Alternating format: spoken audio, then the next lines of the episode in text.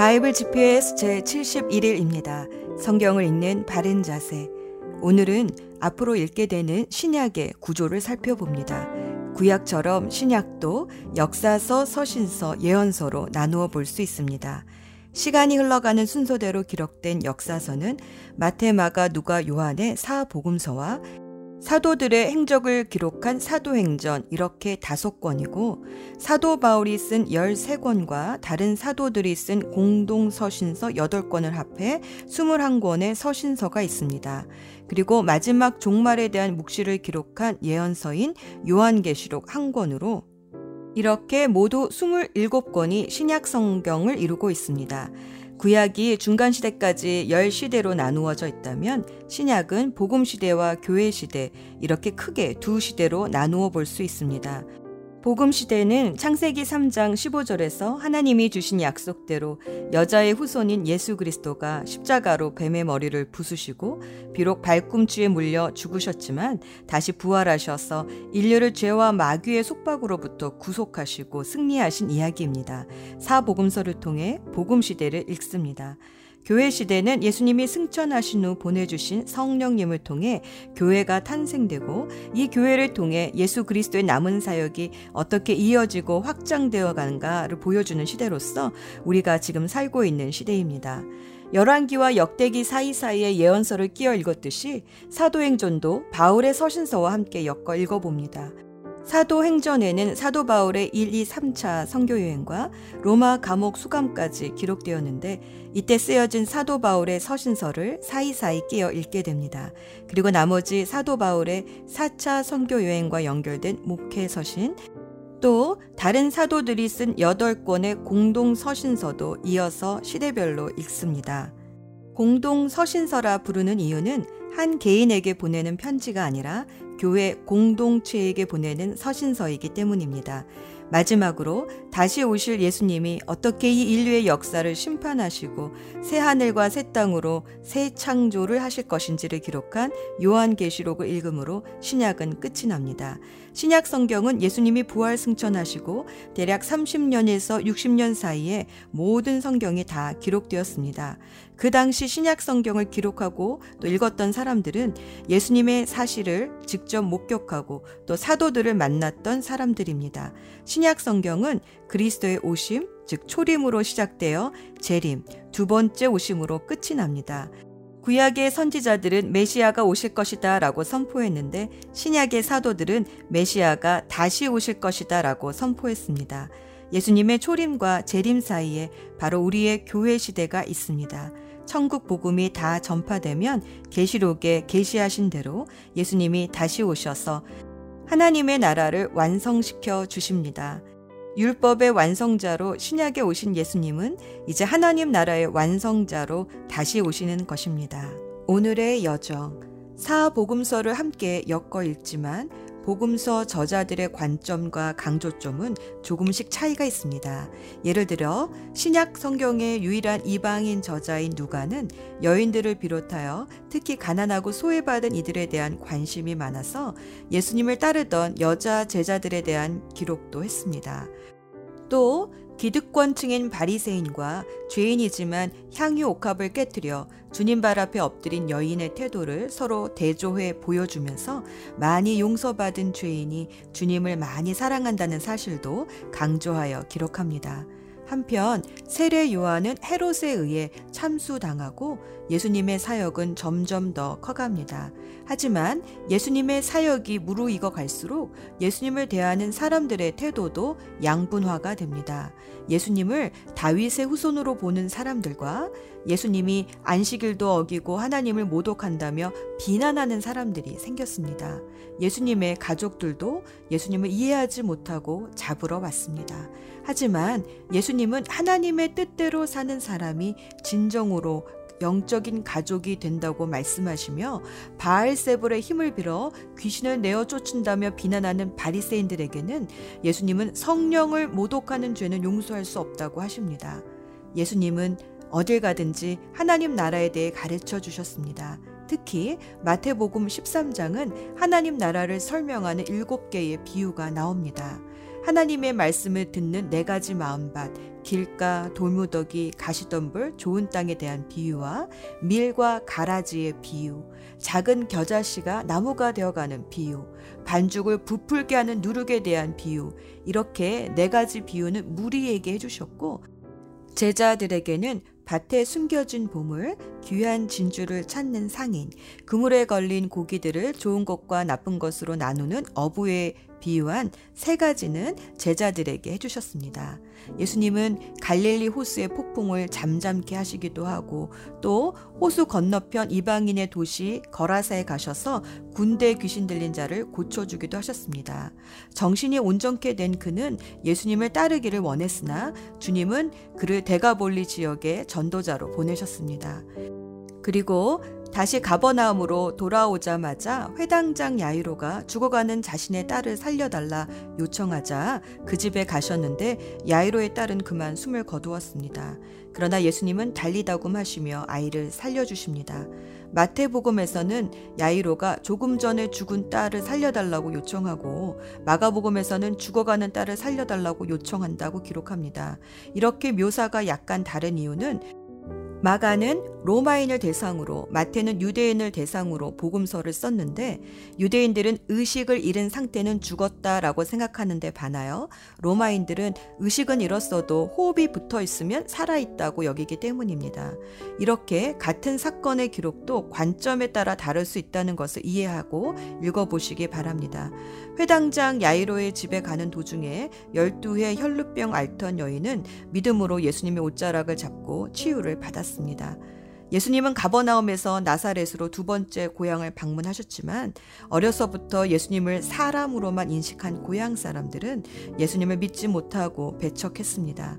하지만 예수님은 여전히 회당에서 가르치시고 하나님 나라의 기쁜 소식을 선포하시고 또 치유하시면서 모든 성읍과 마을을 두루 다니셨습니다.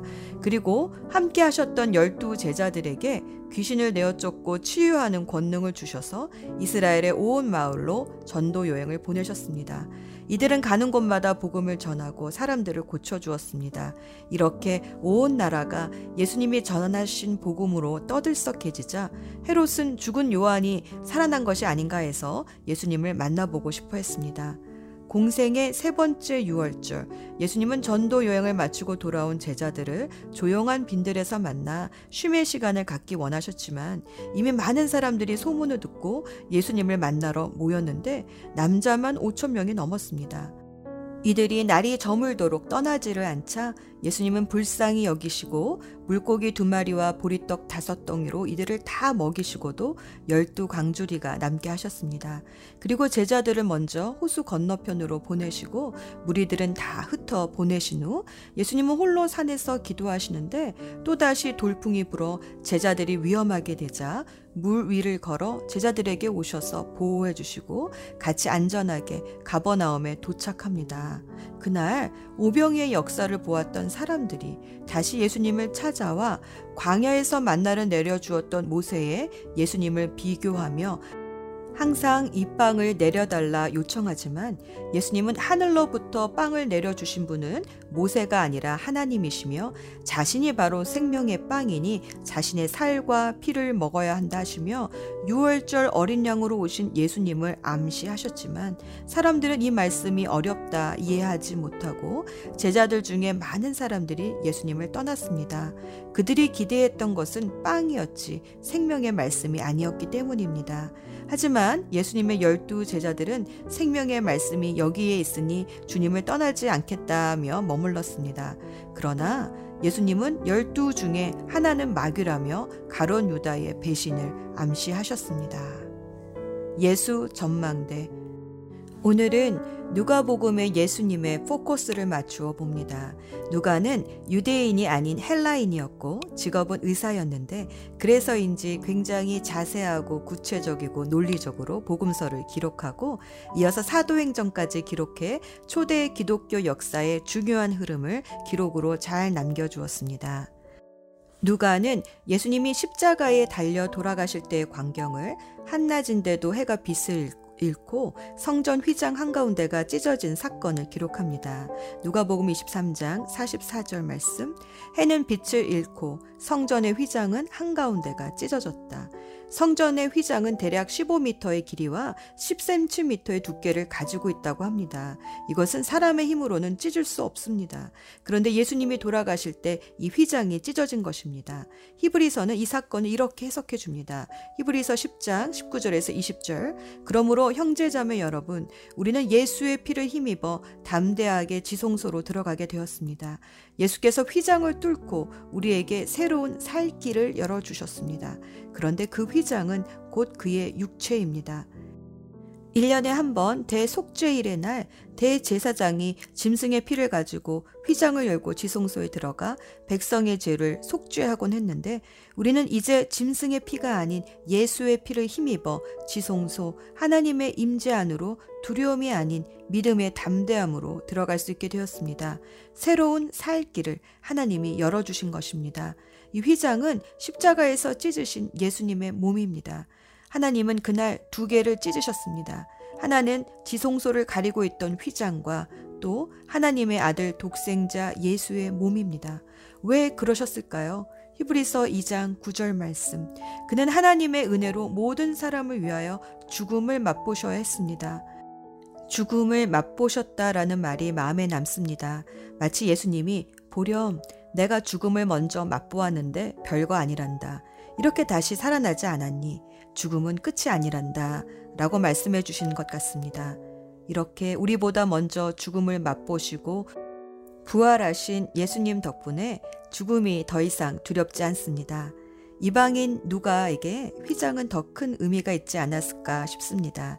이방인과 유대인을 갈라놓았던 휘장도 예수님의 십자가로 찢어졌으니 말입니다. 기도합시다. 새롭고 살 길을 열어주신 하나님 아버지, 항상 돌아올 길을 예부해 주시는 아버지의 사랑에 감사드립니다. 오늘도 성경을 읽으며 이 새로운 살 길을 찾게 하옵소서 생명의 빵이 되신 예수 그리스도의 이름으로 기도합니다. 아멘.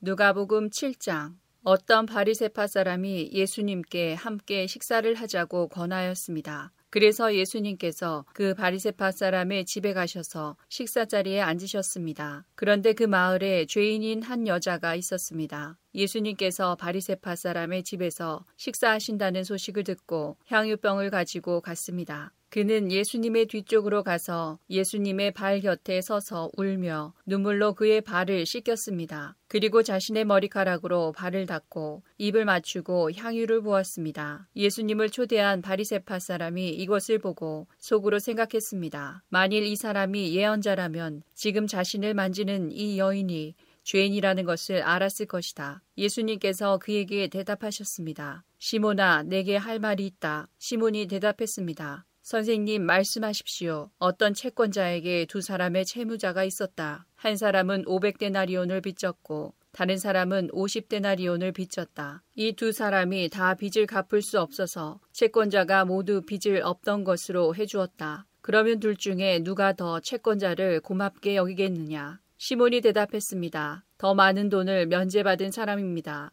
예수님께서 시몬에게 말씀하셨습니다. 내가 옳게 판단했다. 예수님께서 그 여자를 돌아보시며 시몬에게 말씀하셨습니다. 이 여인이 보이느냐? 내가 내 집에 들어왔을 때 너는 나에게 발 씻을 물도 주지 않았다. 그러나 이 여인은 자신의 눈물로 내 발을 적시고 자신의 머리털로 닦아주었다. 너는 내게 입맞추지도 않았지만 이 여인은 내가 들어왔을 때부터 내 발에 입맞추기를 쉬지 않았다. 너는 내 머리에 기름도 붓지 않았지만 이 여인은 향유를 내 발에 부었다. 그러므로 내가 내게 말한다. 이 여자의 많은 죄가 용서되었다. 이는 이 여자가 많이 사랑하였기 때문이다. 적게 용서받은 사람은 적게 사랑한다. 예수님께서 여자에게 말씀하셨습니다. 내 죄가 용서되었다. 예수님과 식사 자리에 앉아 있던 사람들이 속으로 말했습니다. 이 사람이 누구이기에 죄를 용서해 준다고 하는가? 예수님께서 그 여자에게 말씀하셨습니다. 내 믿음이 너를 구원하였다. 평안히 가거라. 누가복음 8장 그 후에 예수님께서 여러 성과 마을을 두루 다니시면서 하나님 나라에 관한 좋은 소식을 전하셨습니다. 열두 제자들도 예수님과 함께 다녔습니다. 악한 영과 병에서 고침을 받은 몇몇 여자들도 함께 있었습니다. 이들은 일곱 귀신이 들렸던 막달라라고 하는 마리아와 헤롯의 신하인 구사의 아내 요한나와 수산나 그리고 그 밖에 다른 여자들이 많이 있었습니다. 이들은 자신의 재산으로 예수님과 제자들을 섬겼습니다.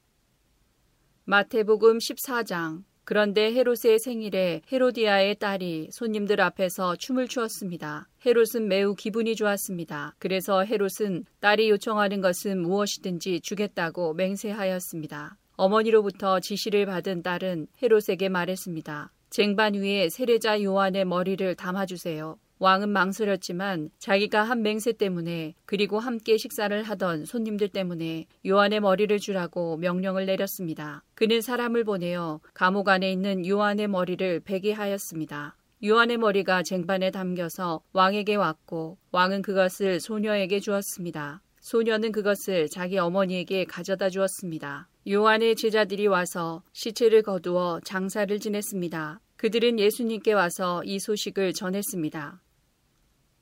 마가복음 6장. 그런데 요한을 죽일 수 있는 좋은 기회가 왔습니다. 자기 생일에 헤롯은 고관들과 천부장들, 갈릴리의 귀빈들을 초청해서 잔치를 베풀었습니다. 헤로디아의 딸이 춤을 춰서 헤롯과 잔치에 참여한 손님들을 즐겁게 해주었습니다. 그래서 헤롯 왕이 소녀에게 말했습니다. 내가 원하는 것을 말해라. 그러면 그것을 선물로 주겠다. 헤롯은 내가 무엇을 달라고 하든지 다 주겠다. 내 나라의 절반이라도 말이다. 하고 맹세했습니다. 소녀는 자기 어머니에게 가서 무엇을 달라고 할까요? 하고 물었습니다. 그러자 어머니가 대답했습니다. 세례자 요한의 머리를 달라고 해라. 소녀는 즉시 왕에게 돌아가서 바로 이 자리에서 세례자 요한의 머리를 쟁반에 담아주세요 하고 요청했습니다. 왕은 매우 괴로웠지만 자기가 한 맹세 때문에 그리고 잔치에 참여한 손님들 때문에 소녀의 요청을 거절할 수 없었습니다. 왕은 곧바로 시위대 군인을 보내 요한의 머리를 가져오라고 했습니다. 군인은 가서 감옥에 있던 요한의 머리를 잘랐습니다.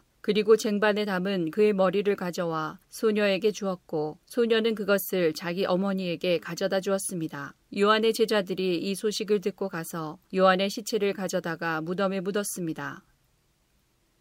마태복음 12장 그때 사람들이 귀신이 들려서 보지 못하고 말하지 못하는 사람을 예수님께 데리고 왔습니다. 예수님께서 이 사람을 고쳐주시자 그 사람이 말도 하고 볼 수 있게 되었습니다. 사람들이 놀라 말했습니다. 이 사람이 혹시 다윗의 후손 메시아가 아닐까? 바리세파 사람들이 이 말을 듣고 말했습니다. 이 사람이 귀신의 우두머리인 바알세불의 힘을 빌려 귀신을 내쫓는다. 예수님께서 바리세파 사람들의 생각을 아시고 그들에게 말씀하셨습니다. 어느 나라든지 자기들끼리 나뉘어 싸우면 망할 것이다. 어느 도시나 가정도 나뉘면 제대로 서지 못할 것이다. 마찬가지로 사탄이 사탄을 내쫓는다면 사탄이 자신을 대적한다는 말인데 그렇다면 어떻게 사탄의 나라가 설 수 있겠느냐? 내가 바알세불의 힘을 빌어 귀신을 내쫓는다고 하는데 그렇다면 너희 아들들은 누구의 힘을 빌어 귀신을 내쫓느냐? 그러므로 그들이 너희의 재판관이 될 것이다. 내가 만일 하나님의 영으로 귀신을 내쫓는다면 하나님의 나라가 이미 너희에게 온 것이다.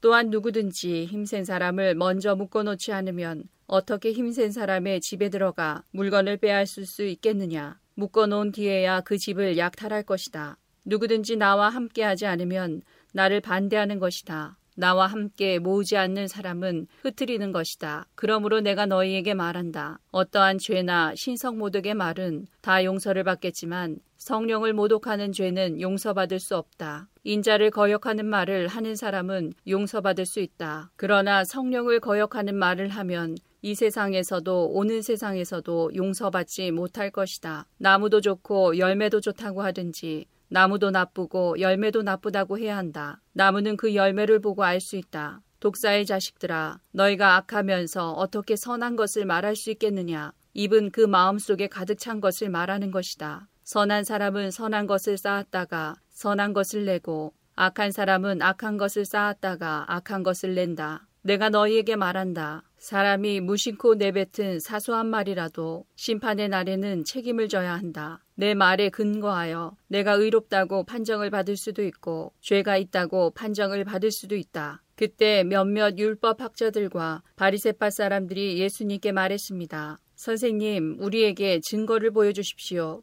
예수님께서 대답하셨습니다. 악하고 죄 많은 이 세대가 증거를 보여달라고 한다. 그러나 예언자 요나의 증거 외에는 보여줄 것이 없다. 요나가 3일 낮, 3일 밤 동안 꼬박 커다란 물고기 뱃속에 있었듯이 인자도 3일 낮, 3일 밤 동안 땅 속에 있을 것이다. 심판의 날에 니느웨 사람들이 이 세대와 함께 일어서서 이 세대를 심판할 것이다. 왜냐하면 그들은 요나의 전도를 듣고 회개했기 때문이다. 보아라, 요나보다 더 큰 이가 여기 있다. 심판의 날에 남쪽 나라의 여왕이 이 세대와 함께 일어서서 이 세대를 심판할 것이다. 왜냐하면 그 여왕은 솔로몬에게 지혜를 들으려고 땅끝에서부터 왔기 때문이다. 보아라, 솔로몬보다 더 큰 이가 여기 있다. 더러운 영이 어떤 사람에게서 나와 쉴 곳을 찾아 물이 없는 곳에서 헤맸으나 찾지 못하고 이렇게 말했다. 내가 나왔던 집으로 다시 돌아가야겠다. 돌아와 보니 그 집이 여전히 비어 있을 뿐만 아니라 깨끗이 청소되고 정리되어 있는 것을 알았다. 그때 그 더러운 영이 나가서 자기보다 훨씬 더 악한 일곱 영을 데리고 왔다. 그 영들 모두 그 사람에게 들어가 살게 되어 그 사람의 나중 상태가 처음보다 훨씬 더 나쁘게 되었다. 이 악한 세대도 이렇게 될 것이다. 예수님께서 사람들에게 말씀하고 계실 때에 예수님의 어머니와 형제들이 예수님에게 할 말이 있다면서 밖에 서 있었습니다. 어떤 사람이 예수님께 말씀드렸습니다. 보십시오. 선생님의 어머니와 형제들이 선생님께 말을 하려고 밖에 서 있습니다. 예수님께서 그 말을 전해준 사람에게 대답하셨습니다. 누가 나의 어머니이고 누가 나의 형제들이냐? 그리고 나서 제자들을 가리키면서 말씀하셨습니다. 보아라, 내 어머니와 내 형제들이다. 누구든지 하늘에 계신 나의 아버지의 뜻을 행하는 사람이 내 형제요, 자매요, 어머니이다.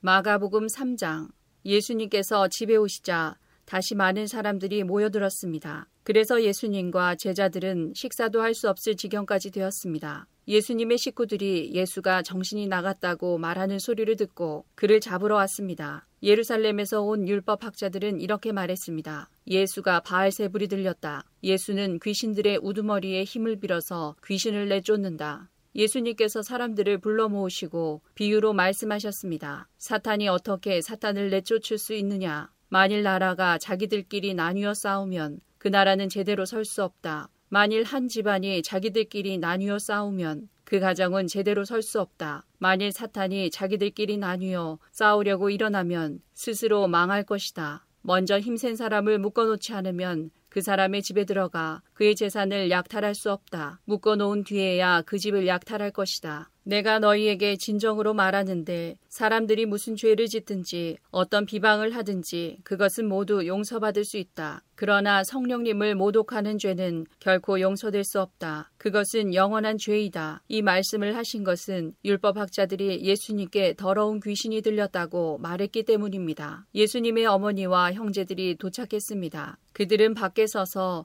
사람을 보내 예수님을 불렀습니다. 사람들이 예수님 주위에 앉아 있다가 예수님께 말했습니다. 보십시오. 선생님의 어머니와 형제들이 밖에서 선생님을 찾고 있습니다. 예수님께서 대답하셨습니다. 누가 나의 어머니이고 누가 나의 형제냐 주위에 앉아 있는 사람들을 둘러보시며 말씀하셨습니다. 보아라, 내 어머니와 형제들이다. 누구든지 하나님의 뜻대로 행하는 사람이 나의 형제와 자매이며 또한 어머니이다. 누가복음 8장 예수님의 어머니와 동생들이 예수님께 왔습니다. 그러나 많은 사람들 때문에 예수님께 가까이 갈 수 없었습니다. 어떤 사람이 예수님께 말씀드렸습니다. 선생님의 어머니와 동생들이 밖에 서서 선생님을 만나 뵙기 원하십니다. 예수님께서 사람들에게 대답하셨습니다. 내 어머니와 형제들은 하나님의 말씀을 듣고 그대로 행하는 사람들이다. 마태복음 13장 그날 예수님께서 집에서 나와 호숫가에 앉으셨습니다. 많은 사람들이 예수님의 주위에 몰려들었습니다. 그래서 예수님께서는 배에 올라가 앉으셨고 사람들은 호숫가에 그대로 서 있었습니다. 예수님께서 사람들에게 많은 것을 비유로 말씀하셨습니다. 농부가 씨를 뿌리러 나가 씨를 뿌리는데 어떤 씨는 길가에 떨어졌다. 그러자 새들이 날아와 씨를 모두 먹어버렸다. 어떤 씨는 흙이 별로 없고 돌이 많은 곳에 떨어졌다. 곧 싹이 났지만 흙이 깊지 않아서 해가 뜨자 시들어 버렸고 뿌리가 없어서 곧 말라 버렸다. 어떤 씨는 가시덤불에 떨어졌다. 가시덤불이 자라서 그 씨를 자라지 못하게 하였다. 어떤 씨는 좋은 땅에 떨어졌다. 열매를 맺었는데 어떤 것은 100배, 어떤 것은 60배, 또 어떤 것은 30배의 열매를 맺었다. 귀 있는 사람은 들어라. 제자들이 예수님께 와서 물었습니다. 왜 사람들에게 비유로 가르치십니까?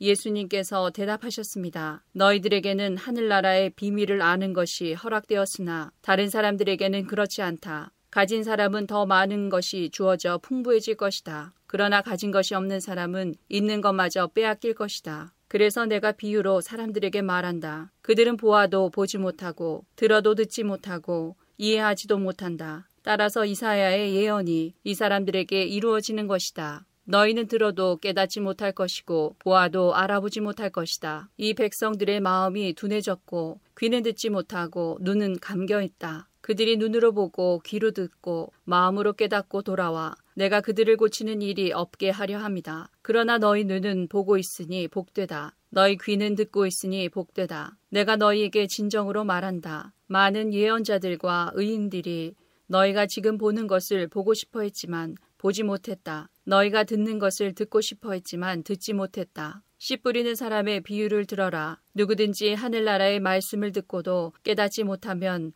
악한 자가 와서 마음속에 뿌려진 것을 빼앗아가 버린다. 이런 사람은 길가에 뿌려진 씨와 같은 사람이다. 돌무더기에 뿌려진 씨와 같은 사람은 말씀을 들을 때에 기쁘게 얼른 받아들이는 사람이다. 그러나 뿌리가 없어 오래가지 못한다. 말씀 때문에 어려움이 생기고 박해를 당하면 곧 넘어진다. 가시덤불에 떨어진 씨와 같은 사람은 말씀을 들으나 세상 염려와 재물의 유혹이 말씀을 가로막아 결국 열매를 맺지 못한다. 좋은 땅에 떨어진 씨와 같은 사람은 말씀을 듣고 깨닫는 사람이다. 이런 사람은 열매를 맺는데 어떤 사람은 100배, 어떤 사람은 60배, 어떤 사람은 30배의 열매를 맺는다. 예수님께서 그들에게 또 다른 비유로 말씀하셨습니다. 하늘나라는 자기 밭에 좋은 씨를 심은 사람의 빗댈 수 있다. 사람들이 잠들었을 때 원수가 와서 밀 사이에 가라지를 뿌리고 갔다. 밀이 자라서 나달이 익을 때에 가라지도 보였다. 주인의 종들이 와서 말했다. 주인님, 밭에 좋은 씨를 뿌리지 않았습니까? 그런데 어디서 이런 가라지가 나왔을까요?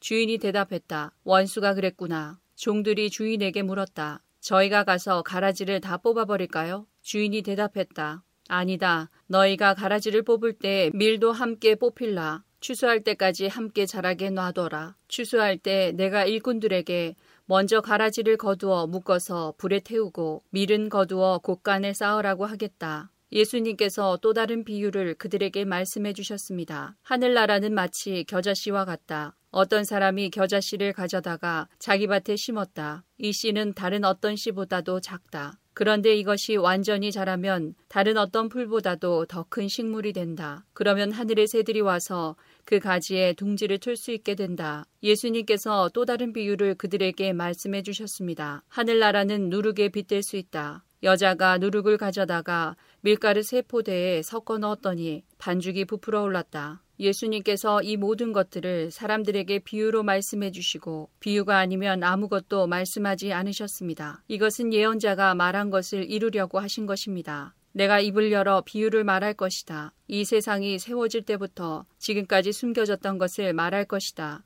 그때 예수님께서 사람들에게 떠나 집으로 들어가셨습니다. 제자들이 예수님께 와서 말했습니다. 밭에 난 가라지의 비유에 대해 저희들에게 설명해 주십시오. 예수님께서 대답해 주셨습니다. 밭에 좋은 씨를 뿌리는 이는 인자이다. 그리고 밭은 세상이다. 좋은 씨는 하늘나라의 모든 아들들이다. 가라지는 악한 자의 아들들이다. 그리고 나쁜 씨를 심는 원수는 마귀이다. 추수 때는 세상의 마지막 날이다. 추수하는 일꾼들은 천사들이다. 가라지는 다 뽑혀서 불에 태워지는 것 같이 세상의 마지막 날에도 그렇게 될 것이다. 인자가 천사들을 보낼 것인데 이들은 죄를 짓게 만드는 자들과 불법을 행하는 자들을 모두 하늘나라에서 출현해 불타는 아궁이에 던질 것이다. 사람들이 그곳에서 슬피 울고 고통스럽게 이를 갈 것이다. 그때 의인은 아버지의 나라에서 해처럼 빛날 것이다. 귀 있는 자는 들어라. 하늘나라는 밭에 숨겨진 보물과 같다.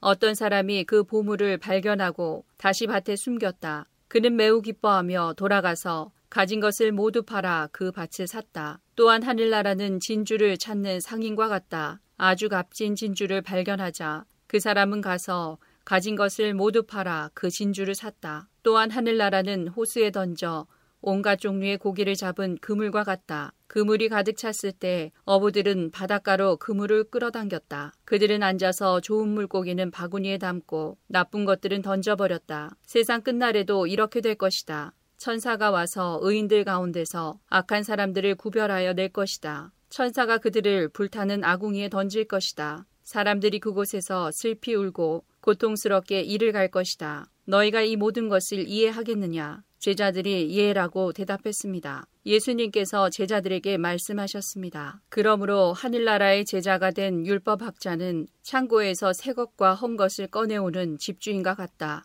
예수님께서 이 비유들을 다 말씀하시고 그것을 떠나셨습니다. 마가복음 4장 예수님께서 다시 호숫가에서 가르치시기 시작하셨습니다. 수많은 사람들이 예수님 주위로 모여들어서 예수님께서는 호수에서 배에 올라타 앉으셨습니다. 사람들은 호수 주변에 있었습니다. 예수님께서 비유를 통해 많은 것을 사람들에게 가르치셨습니다. 가르치는 중에 예수님께서 말씀하셨습니다. 들어라, 한 농부가 씨를 뿌리러 나갔다. 농부가 씨를 뿌리는데 어떤 씨는 길가에 떨어졌다. 그러자 새들이 와서 씨를 모두 먹어버렸다. 어떤 씨는 흙이 거의 없는 돌무더기에 떨어져 곧 자랐으나 땅이 깊지 않았다. 해가 돋자 싹이 말랐고 뿌리가 없어서 시들어 버렸다. 또 다른 씨는 가시덤불 속에 떨어졌다. 가시가 자라서 싹이 자라지 못했기 때문에 싹은 열매를 맺지 못했다. 또 다른 씨는 좋은 땅에 떨어졌다. 싹이 나고 자라서 열매를 맺어 어떤 것은 30배, 어떤 것은 60배, 어떤 것은 100배의 열매를 맺었다. 예수님께서 들을 귀 있는 자여 들어라 하고 말씀하셨다. 예수님께서 혼자 계실 때 열두 제자들과 예수님 주변에 있는 사람들이 이 비유에 대해서 여쭈었습니다. 예수님께서 말씀하셨습니다. 너희에게는 하나님 나라의 비밀을 알 수 있게 하였지만 밖에 있는 사람들에게는 모든 것이 비유로 주어진다. 이는 그들이 보기는 보아도 알지 못하고 듣기는 들어도 깨닫지 못하게 하여 돌이켜 용서받지 못하게 하기 위함이다. 예수님께서 사람들에게 말씀하셨습니다. 너희가 이 비유를 이해하지 못하느냐? 그렇다면 어떻게 다른 모든 비유를 이해하겠느냐? 농부는 말씀을 뿌린다. 길가에 말씀이 떨어졌다는 것은 하나님의 말씀을 들었으나 곧 사탄이 와서 그 뿌려진 말씀을 빼앗는 사람을 말한다. 돌무더기에 씨가 떨어졌다는 것은 말씀을 들을 때 기쁨으로 즉시 받아들이지만 속에 뿌리가 없어 오래가지 못하고 말씀 때문에 환난이나 박해가 일어나면 곧 넘어지는 사람이다. 가시덤불에 씨가 떨어졌다는 것은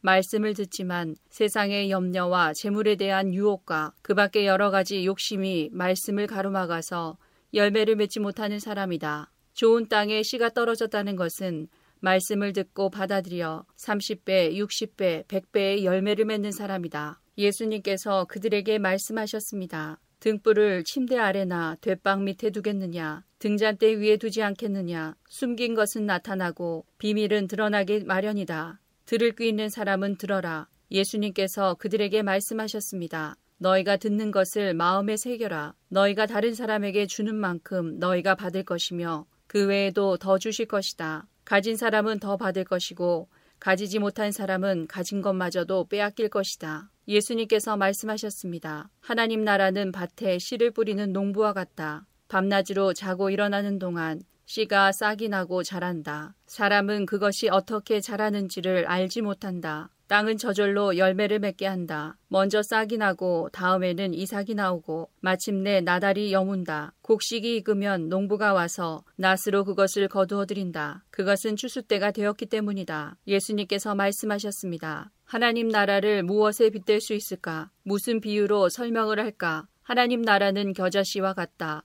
겨자씨를 밭에 심을 때는 밭에 심는 씨앗 중에서 가장 작다. 그러나 심긴 후에는 그 어떤 밭작물보다 더 크게 자란다. 커다란 가지를 내어 하늘의 새들이 그 그늘에 둥지를 틀 정도가 된다. 예수님께서는 많은 비유를 사용하여 사람들이 알아들을 수 있도록 말씀하셨습니다. 비유가 아니면 말씀하지 않으셨으나 제자들에게는 따로 모든 것을 설명해 주셨습니다.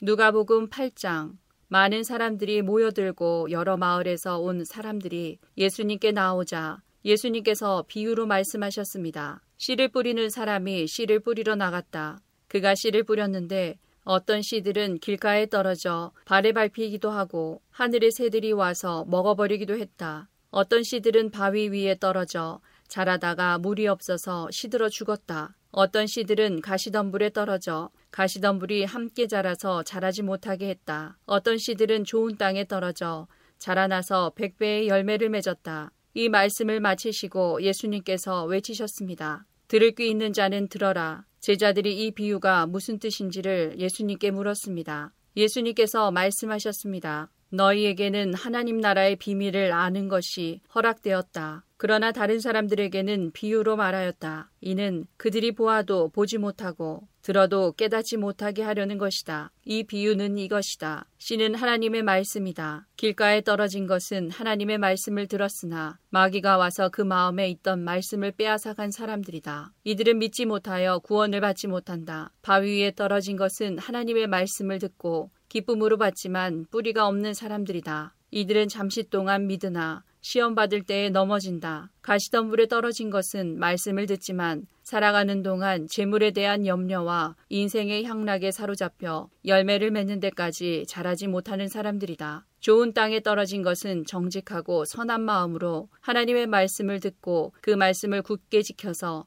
좋은 열매를 맺는 사람들이다. 그 누구도 등불을 켜서 그것을 그릇으로 덮어두거나 침대 밑에 두지 않는다. 등불은 등잔 위에 놓아 들어오는 사람들이 그 빛을 보게 한다. 감추어진 것 중에 드러나지 않을 것이 없고 비밀 가운데 밝히 알려지지 않을 것이 없다. 그러므로 너희가 듣는 것을 조심하여라. 가진 사람은 더 많이 받을 것이고 가지지 못한 사람은 가졌다고 생각하는 것마저 빼앗길 것이다. 마태복음 8장 주위에 모여든 사람들을 보시고 예수님께서 제자들에게 호수 건너편으로 가자고 말씀하셨습니다. 예수님께서 배를 타시자 제자들이 함께 따라왔습니다. 호수에 매우 거친 폭풍이 일어나 파도가 배를 뒤덮었습니다. 그러나 예수님께서는 주무시고 계셨습니다. 제자들이 가서 예수님을 깨웠습니다. 주님, 살려주십시오. 우리가 빠져 죽을 지경입니다. 예수님께서 왜 무서워하느냐? 믿음이 적은 자들아. 하고 말씀하셨습니다. 그리고 일어나 바람과 바다를 꾸짖으시자 아주 잠잠해졌습니다. 사람들이 놀라서 말했습니다. 도대체 예수님은 어떤 분이길래 바람과 바다도 이분의 말씀에 순종하는가? 예수님께서 호수 건너편 가다라 지방에 오셨을 때였습니다. 귀신 들린 두 사람이 무덤 사이에서 나오다가 예수님과 마주쳤습니다. 이들은 너무 사납기 때문에 아무도 그 길로 지나다닐 수 없을 정도였습니다. 그 두 사람이 소리쳤습니다. 하나님의 아들이여, 당신이 우리와 무슨 상관이 있습니까? 때가 되기도 전에 우리를 괴롭히려고 여기에 오셨습니까? 마침 거기서 얼마간 떨어진 곳에 많은 돼지떼가 먹이를 먹고 있었습니다. 귀신들이 예수님께 간청했습니다. 만일 우리를 이 사람들에게서 쫓아내시려면 저 돼지떼 속으로 보내주십시오. 예수님께서 그들에게 말씀하셨습니다. 가거라 귀신들은 그 사람들에게 빠져나와 돼지떼 속으로 들어갔습니다. 그러자 돼지떼가 산 아래에 있는 호수로 달려가더니 모두 물속에 빠져 죽었습니다. 돼지를 치던 사람들은 마을로 달려가서 귀신 들린 사람들에게 일어난 모든 일들을 사람들에게 이야기했습니다. 그러자 온 마을 사람들이 예수님께 나와 예수님을 보고 자기 마을을 떠나가 달라고 말했습니다. 마태복음 9장 예수님께서 배를 타시고 호수를 가로질러 고향으로 돌아오셨습니다. 마가복음 4장 그날 저녁이 되자 예수님께서는 제자들에게 말씀하셨습니다. 호수 건너편으로 가자. 그래서 제자들은 사람들을 남겨두고 예수님께서 배에 타고 계신 그대로 모시고 갔습니다. 주위에 있던 다른 배들도 따라갔습니다. 그때 매우 강한 바람이 불어와서 파도가 배 안으로 덮쳐 들어왔고 물이 배 안에 차게 되었습니다. 예수님은 배 고물에서 베개를 베고 주무시고 계셨습니다. 제자들이 와서 예수님을 깨우면서 말했습니다. 선생님, 우리가 죽게 되었는데 돌아보지 아니하십니까? 예수님께서 일어나시더니 바람을 꾸짖고 호수에게 명령하셨습니다. 조용하여라, 잠잠하여라. 그러자 바람이 멈추었고 호수가 잔잔해졌습니다. 예수님께서 제자들에게 말씀하셨습니다. 어째서 너희가 무서워하느냐? 아직도 믿음이 없느냐? 제자들이 매우 두려워하며 이분이 어떤 분이길래 바람과 파도도 순종하는 것일까? 하고 서로에게 물었습니다. 마가복음 5장 예수님과 제자들이 호수 건너편 거라사 지방으로 갔습니다. 예수님께서 배에서 내리시자 더러운 귀신이 들린 어떤 사람이 무덤에서 나와 예수님을 만났습니다. 이 사람은 무덤 사이에서 살고 있었는데 그 누구도 그를 묶을 수 없었고 쇠사슬로도 묶을 수 없었습니다. 여러 번 쇠고랑과 쇠사슬로 그를 묶어 보았으나 그는 쇠사슬도 끊고 쇠고랑도 부수었습니다. 아무도 그를 당해낼 수 없었습니다. 그는 밤낮으로 무덤과 산을 돌아다니며 소리를 지르고 돌로 자기 몸에 상처를 내곤 하였습니다. 귀신 들린 자가 멀리서 예수님을 보고 달려와 엎드려 절을 하였습니다. 그리고 큰 소리로 가장 높으신 하나님의 아들이신 예수님, 저와 무슨 상관이 있으십니까? 제발 저를 괴롭히지 마십시오. 하고 외쳤습니다. 그것은 예수님께서 더러운 귀신아 그 사람에게서 나오너라 하고 그에게 말씀하셨기 때문이었습니다. 예수님께서 그에게 물으셨습니다. 내 이름이 무엇이냐? 그가 대답했습니다. 레기온입니다. 이는 우리의 수가 많기 때문에 붙여진 이름입니다. 그는 예수님께 자신들을 또다시 이 지방에서 쫓아내지 말아달라고 간청하였습니다. 마침 그곳 산허리에서 많은 돼지떼가 먹이를 먹고 있었습니다. 더러운 귀신들이 간청했습니다. 우리를 저 돼지들에게 보내셔서 들어가게 해주십시오. 예수님께서 그렇게 허락하셨습니다. 더러운 귀신들은 그 사람에게서 나와 돼지떼 속으로 들어갔습니다. 그러자 거의 2천 마리나 되는 돼지떼가 호수 쪽으로 산비탈을 내리달아 빠져 죽었습니다. 돼지를 치던 사람들이 달아나서 읍내와 촌에 있는 사람들에게 이 사실을 알렸습니다. 그래서 사람들이 무슨 일이 일어났는지 보려고 왔습니다. 그들은 예수님께 와서 귀신이 들렸던 사람, 곧 레기온 귀신이 들렸던 사람이 옷을 입고 제정신으로 돌아와 앉아 있는 모습을 보고 깜짝 놀랐습니다. 이 일을 목격했던 사람들이 그들에게 귀신 들린 사람에게 어떤 일이 일어났는지에 대하여 그리고 돼지 떼에 대하여 말해 주었습니다. 그러자 그들은 예수님께 자기네 지방을 떠나달라고 요구하기 시작했습니다. 예수님께서 배에 앉으시자 귀신 들렸던 사람도 예수님을 따라가게 해달라고 간청하였습니다. 그러나 예수님께서는 허락하지 않으셨습니다. 예수님께서 내 가족 식구들과 친구들에게로 가거라. 그들에게 주님께서 내게 얼마나 큰 일을 해주셨으며 얼마나 큰 자비를 베풀어 주셨는지 이야기하여라 하고 말씀하셨습니다. 그래서 그 사람은 돌아갔습니다. 그리고 대가볼리 지역에서 예수님께서 자기에게 얼마나 큰 일을 해주셨는지를 사람들에게 이야기하자 모든 사람들이 듣고 놀랐습니다. 누가복음 8장 어느 날 예수님께서 제자들과 함께 배에 오르셨습니다. 예수님께서 말씀하셨습니다. 호수 건너편으로 가자. 그래서 그들이 떠났습니다. 가는 동안 예수님은 잠이 드셨고 사나운 바람이 호수로 불어닥쳤습니다. 배에 물이 가득 차서 위험에 빠졌습니다. 제자들이 예수님을 깨우며 선생님, 선생님, 우리가 죽습니다. 라고 말했습니다. 그러자 예수님께서 일어나셔서 바람과 성남 파도를 꾸짖으셨습니다. 그러자 그 즉시 바람이 멈추고 호수가 다시 잔잔해졌습니다. 예수님께서 제자들에게 말씀하셨습니다. 너희의 믿음이 어디 있느냐? 제자들은 두렵고 놀라서 도대체 이분이 누구시길래 바람과 물에게 호령하시고 바람과 물이 이분에게 순종하는가 라고 서로 말하였습니다. 예수님과 제자들은 갈릴리 건너편 거라사 사람들의 마을에 닿았습니다. 예수님께서 배에서 내리시니 그 마을에 사는 귀신 들린 사람이 예수님께 다가왔습니다. 그는 오랫동안 아무 옷도 입지 않았으며 집에서 살지도 않고 무덤에서 살고 있었습니다. 그는 예수님을 보고 소리를 지르며 예수님 앞에 엎드렸습니다. 그리고 큰 소리로 말했습니다. 가장 높으신 하나님의 아들이신 예수님, 당신이 저와 무슨 상관이 있습니까? 제발 저를 괴롭히지 마십시오. 이는 예수님께서 더러운 영에게 그 사람에게서 떠나라고 명령하셨기 때문입니다. 더러운 귀신이 그 사람을 여러 번 사로잡았기 때문에 사람들은 쇠사슬과 쇠고랑으로 그를 묶어 감시하였습니다. 그러나 그는 쇠사슬을 끊고 귀신이 이끄는 대로 광야로 뛰쳐나가곤 하였습니다. 예수님께서 그에게 물으셨습니다. 내 이름이 무엇이냐? 그러자 그가 대답했습니다. 레기온입니다. 이는 많은 귀신이 그에게 들어갔기 때문입니다. 귀신들은 예수님께 자신들을 지옥으로 쫓아내지 말아달라고 간청하였습니다. 그때 언덕에는 많은 돼지떼가 풀을 먹고 있었습니다. 귀신들은 예수님께 자기들을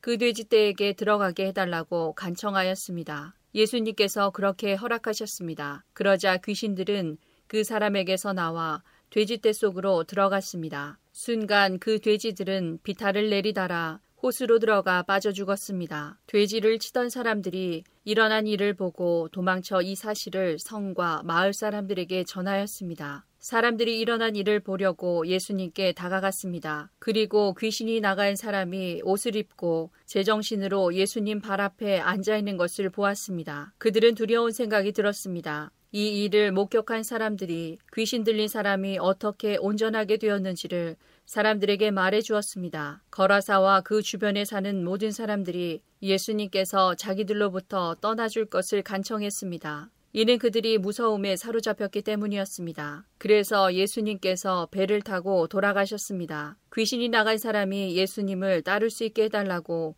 예수님께 간청하였습니다. 그러나 예수님께서 그를 돌려보내며 말씀하셨습니다. 집으로 돌아가서 하나님께서 너에게 하신 일에 대해 사람들에게 말해라. 그래서 그는 모든 마을을 다니며 예수님께서 자기에게 얼마나 큰 일을 행하셨는지에 대해 전하였습니다. 마태복음 9장 예수님께서 이 말씀을 하시는 동안 회당장이 와서 예수님께 절하고 말했습니다. 제 딸이 조금 전에 죽었습니다. 오셔서 손을 얹어 주십시오. 그러면 다시 살아날 것입니다. 예수님께서 일어나 회당장을 따라가셨습니다. 제자들도 같이 갔습니다. 가는 길에 12년 동안 혈루증을 알아온 한 여자가 예수님의 뒤로 와서 옷깃을 만졌습니다. 그녀는 속으로 예수님의 옷을 만지기만 해도 나을 거야 라고 생각했던 것입니다. 예수님께서 뒤돌아서서 그 여자를 보고 말씀하셨습니다. 안심하여라 딸아 내 믿음이 너를 구원하였다. 그 즉시 그 여자의 병이 나았습니다.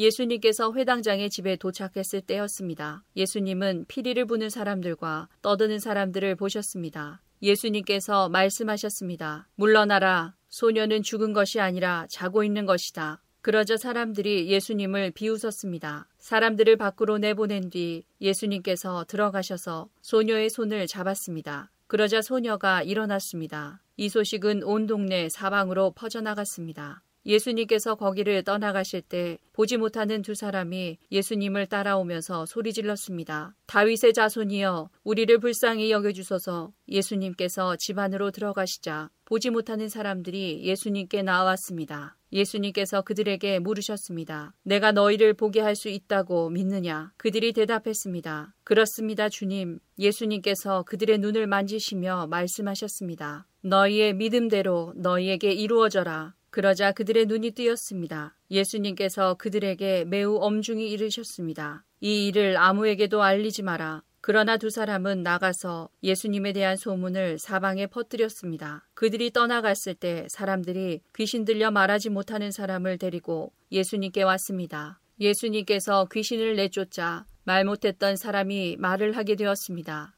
사람들은 놀라서 말했습니다. 이스라엘에서 이와 같은 일이 일어난 적이 없었다. 그러나 바리세파 사람들은 말했습니다. 그는 우두머리 귀신의 힘으로 귀신을 내쫓는 것이다. 마가복음 5장 예수님께서 배를 타고 맞은편 쪽으로 다시 건너오셨습니다. 그러자 많은 사람들이 예수님 주위에 몰려들었습니다. 예수님께서 호숫가에 계셨습니다.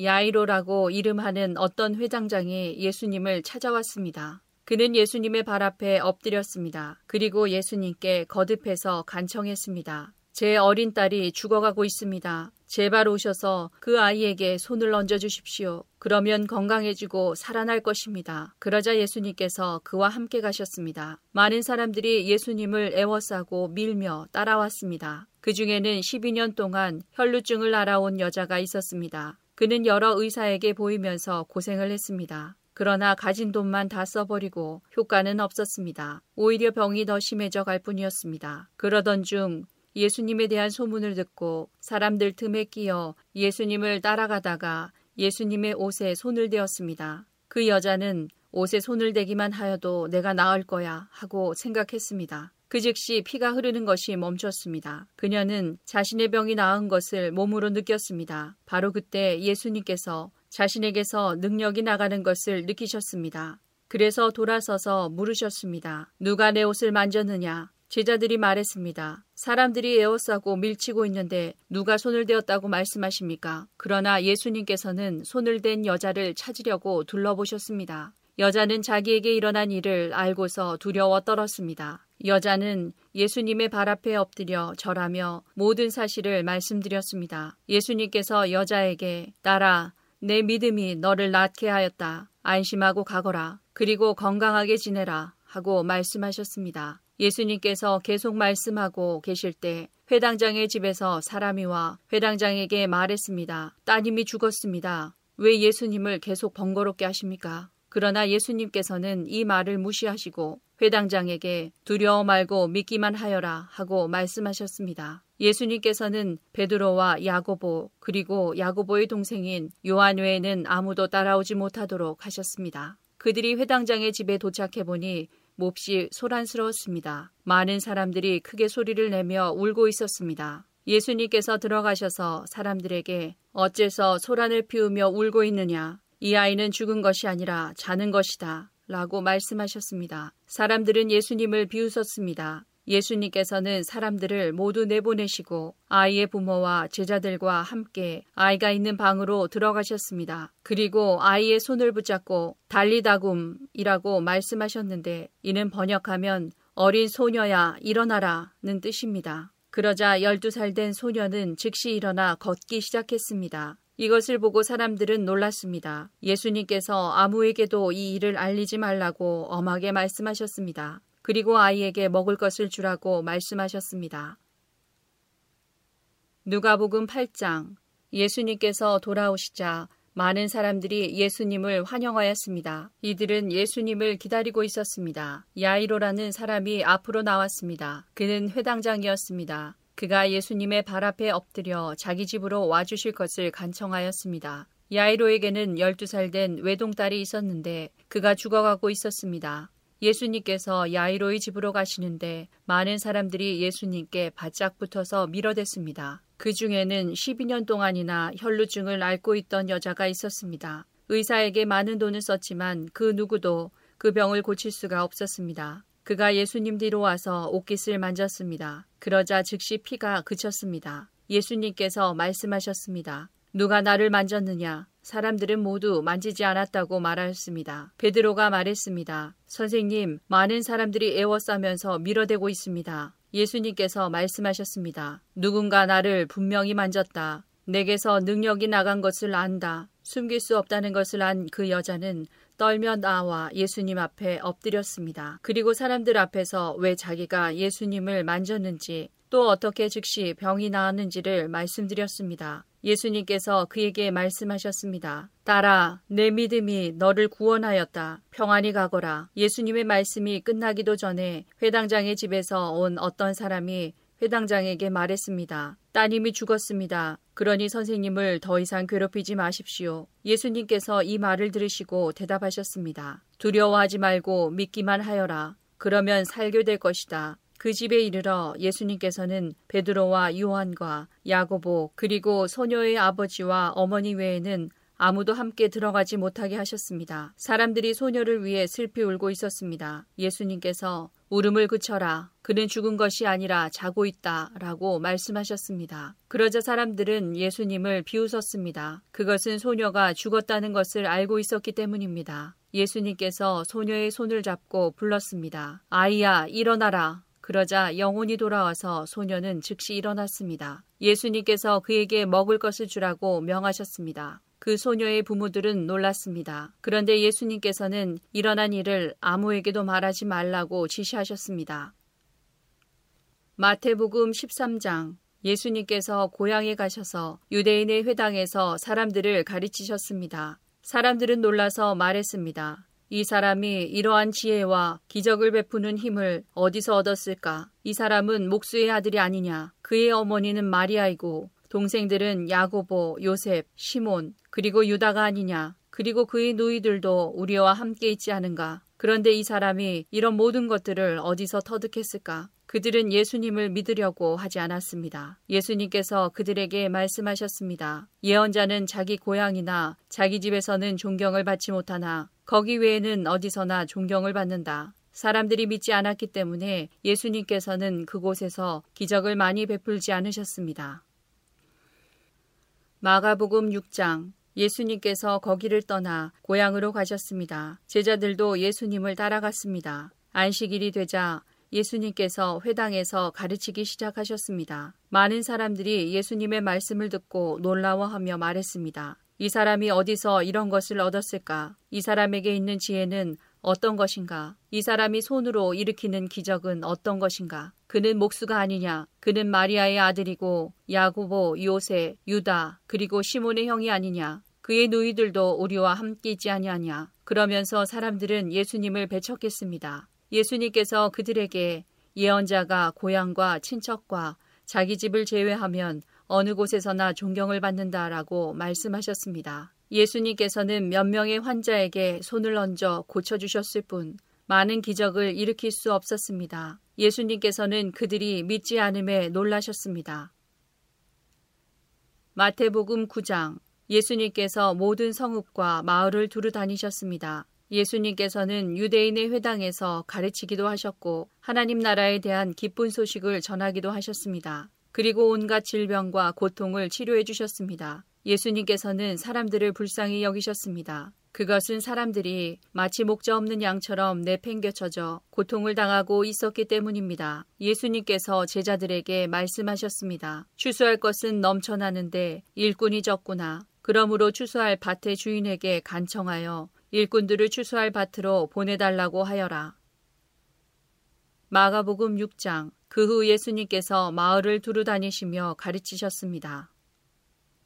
마태복음 10장 예수님께서 12명의 제자를 부르셨습니다. 그리고 제자들에게 더러운 영을 쫓고 모든 병과 허약함을 치료하는 권능을 주셨습니다. 예수님께서 열두 제자를 보내시며 이렇게 지시하셨습니다. 이방 사람의 길로 가지 말고 사마리아 성에도 들어가지 마라. 너희는 이스라엘 집에 이른 양에게로 가거라. 가면서 이렇게 전하여라. 하늘나라가 가까이 왔다. 환자들을 고쳐주고 죽은 사람을 일으켜 세워라. 문둥병 환자를 깨끗하게 하고 귀신을 내쫓아라. 너희가 거저 받았으니 거저 주어라. 금이나 은이나 동전을 내 허리에 돈주머니에 넣어두지 마라. 여행용 가방도 가지지 말고 옷두벌이나 신발이나 지팡이도 가지지 마라. 일꾼은 자기 생활비를 받는 것이 당연하다. 어느 도시나 마을에 들어가든지 거기서 마땅한 사람을 찾아 떠날 때까지 그곳에 머물러라. 그 집에 들어가면서 평안을 빌며 인사하여라. 만일 그 집이 평안을 받을 만하면 너희가 빌어준 평안이 거기에 머물게 하고 평안을 받을 만하지 않다면 다시 그 평안이 너희에게 돌아갈 것이다. 누구든지 너희를 맞아들이기를 거절하거나 너희 말을 귀 기울여 듣지 않으면 그 집이나 도시를 떠날 때 내 발의 먼지를 털어버려라. 내가 너희에게 진정으로 말한다. 심판의 날에 그 마을이 소돔과 고모라보다 더 많은 심판을 받을 것이다. 들어라. 내가 너희를 보내는 것이 마치 늑대 무리 속으로 양을 보내는 것과 같다. 그러므로 뱀처럼 지혜롭고 비둘기처럼 순결하여라. 사람들을 조심하여라. 그들은 너희를 법정에 넘기고 회당에서 채찍질할 것이다. 나 때문에 너희는 총독들과 왕들 앞에 끌려갈 것이다. 너희는 그들과 이방 사람들에게 증언하게 될 것이다. 사람들이 너희를 잡아 넘길 때 무엇을 어떻게 말해야 할지 걱정하지 마라. 그때 너희가 말해야 할 것을 다 알려주실 것이다. 말하는 이는 너희가 아니다. 너희 아버지의 영이 너희 속에 말씀하시는 것이다. 형제가 형제를 배신하여 죽게 하고 아버지 또한 자녀를 그렇게 할 것이다. 자녀가 부모를 대적하여 죽게 할 것이다. 내 이름 때문에 너희가 미움을 받을 것이다. 그러나 끝까지 견디는 사람은 구원을 얻을 것이다. 이 마을에서 너희를 핍박하면 다른 마을로 피하여라. 내가 진정으로 너희에게 말한다. 너희가 이스라엘 모든 마을을 다 다니기 전에 인자가 올 것이다. 제자가 스승보다 높지 않고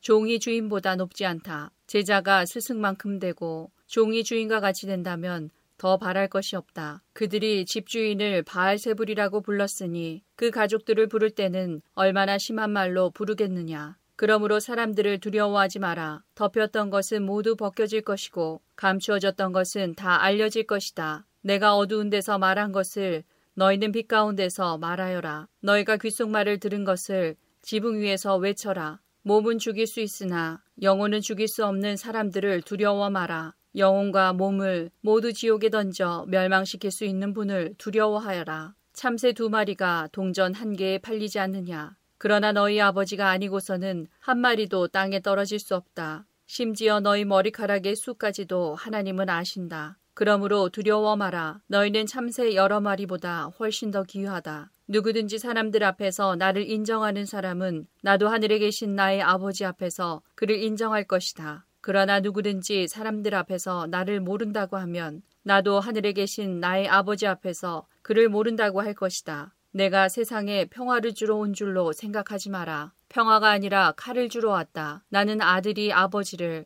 딸이 어머니를, 며느리가 시어머니를 거슬러서 서로 다투게 하려고 왔다. 사람의 원수가 자기의 가족이 될 것이다. 누구든지 나를 사랑하는 것보다 자기 부모를 더 사랑하면 나의 제자가 될 자격이 없다. 누구든지 나를 사랑하는 것보다 자기 아들과 딸을 더 사랑하면 나의 제자가 될 자격이 없다. 자기 십자가를 지고 나를 따르지 않는 사람은 내 제자가 될 자격이 없다. 자기의 목숨을 찾으려고 하는 사람은 잃게 될 것이며 나를 위하여 자기 목숨을 버리는 사람은 얻게 될 것이다. 너희를 맞아들이는 사람은 나를 맞아들이는 것이다. 나를 맞아들이는 사람은 나를 보내신 분을 맞아들이는 것이다. 예언자의 이름으로 예언자를 맞아들이는 사람은 예언자의 상을 받을 것이다. 의인의 이름으로 의인을 맞아들이는 사람은 의인의 상을 받을 것이다. 내가 진정으로 말한다. 제자의 이름으로 보잘것없는 사람에게 냉수 한 잔이라도 주는 사람은 반드시 하늘나라에서 상을 받을 것이다. 마태복음 11장 예수님께서 열두 제자들에게 지시하시기를 마치시고 여러 마을에서 가르치고 전도하기 위해 그곳을 떠나셨을 때의 일입니다. 마태복음 14장 그때 헤롯 왕이 예수님에 대한 소식을 들었습니다. 헤롯이 신하들에게 말했습니다. 이 사람은 세례자 요한이다. 그가 죽었다가 다시 살아난 것이 틀림없어 그 사람에게서 기적이 나타나는 것도 바로 이 때문일 거야. 마가복음 6장 예수님께서 열두 제자를 불러 두 사람씩 보내기 시작하셨습니다. 그리고 그들에게 더러운 귀신을 쫓는 권세를 주셨습니다. 예수님께서 제자들에게 명하기를 여행할 때는 지팡이 외에 아무것도 가지고 다니지 말고 빵이나 가방도 가지지 말며 주머니에 돈도 넣고 다니지 말라고 하셨습니다. 또한 신만 신고 옷도 두 벌씩 갖지 말라고 하셨습니다. 예수님께서 이어서 말씀하셨습니다. 어느 집에 들어가든지 마을을 떠날 때까지 거기 머무르도록 해라. 너희를 받아들이지 않거나 말씀에 귀를 기울이지 않으면 그곳에서 나올 때 신발에 묻은 먼지를 털어버려서 그들에게 증거로 삼아라. 제자들은 가서 사람들에게 회개하라고 전하였습니다. 또 많은 귀신들을 쫓아내고 많은 환자들에게 기름을 부어 병을 고쳐주었습니다. 예수님의 이름이 널리 알려져서 헤롯 왕도 예수님의 소문을 들었습니다. 사람들은 세례자 요한이 죽은 사람들 가운데서 살아난 거야. 그러니까 이런 기적이 그분에게서 나오는 거야 하고 말했습니다. 어떤 사람들은 이렇게도 말했습니다. 그분은 엘리야다. 또 다른 사람들은 그분은 옛날에 있었던 예언자와 똑같은 예언자야 라고 말했습니다. 헤롯이 이런 소리를 듣고 말했습니다. 내가 목을 잘라 죽인 요한이 다시 살아났구나. 마가복음 6장 사도들이 예수님께로 돌아왔습니다. 그리고 자신들이 했던 일과 가르쳤던 것을 모두 예수님께 말씀드렸습니다. 누가복음 9장 예수님께서 열두 제자를 부르시고 이들에게 귀신을 이기고 병을 고치는 능력과 권세를 주셨습니다. 그리고 하나님 나라를 전하고 병을 치료하라고 이들을 보내셨습니다. 예수님께서 말씀하셨습니다. 여행을 위해 아무것도 챙기지 마라. 지팡이나 가방이나 또는 빵이나 돈이나 챙기지 마라. 옷도 두 벌을 준비하지 마라. 어느 집에 들어가든지 떠날 때까지 그 집에 머물러라. 만일 너희를 받아들이지 않으면 그 마을에서 나올 때에 내 발에서 먼지를 털어버려라. 이것이 그들에게 경고하는 증거가 될 것이다. 제자들이 떠나 온 마을을 두루 다니면서 복음을 전파하고 가는 곳마다 사람들을 고쳐주었습니다. 분봉왕 헤롯은 일어나는 모든 일을 듣고 매우 혼란스러웠습니다. 그것은 어떤 사람들은 세례자 요한이 죽었다가 다시 살아났다고 말하고 어떤 사람들은 엘리야가 나타났다고도 하고 또 어떤 사람들은 옛 예언자 중에 하나가 다시 살아났다고도 하였기 때문이었습니다. 헤롯이 말했습니다. 내가 요한의 머리를 잘랐는데 이런 소문이 들리는 그 사람은 누구인가? 헤롯은 예수님을 한번 만나보려고 하였습니다. 사도들이 돌아와서 자기들이 했던 모든 일들을 예수님께 말씀드렸습니다. 마태복음 14장 예수님께서 이 소식을 들으시고 그곳을 떠나 배를 타고 혼자 조용한 곳으로 가셨습니다. 그러나 여러 마을에서 사람들이 이 사실을 전해 듣고 걸어서 예수님을 따라왔습니다. 예수님께서 배에서 내려 많은 사람들이 모여 있는 것을 보셨습니다. 예수님께서는 그들을 불쌍히 여기시고 병든 사람들을 고쳐주셨습니다. 저녁이 되자 제자들이 예수님께 와서 말했습니다. 이곳은 외딴 곳이고 시간도 너무 늦었습니다. 사람들을 이제 보내어 마을에 가서 먹을 것을 각자 사도록 하는 것이 좋겠습니다. 예수님께서 제자들에게 대답하셨습니다. 갈 필요가 없다. 너희가 그들에게 먹을 것을 주어라. 제자들이 대답했습니다. 우리가 가진 것이라고는 빵 다섯 개와 생선 두 마리 뿐입니다. 예수님께서 말씀하셨습니다. 그것들을 내게 가져오너라. 사람들을 풀밭에 앉게 하신 후 예수님께서는 빵 다섯 개와 생선 두 마리를 손에 들고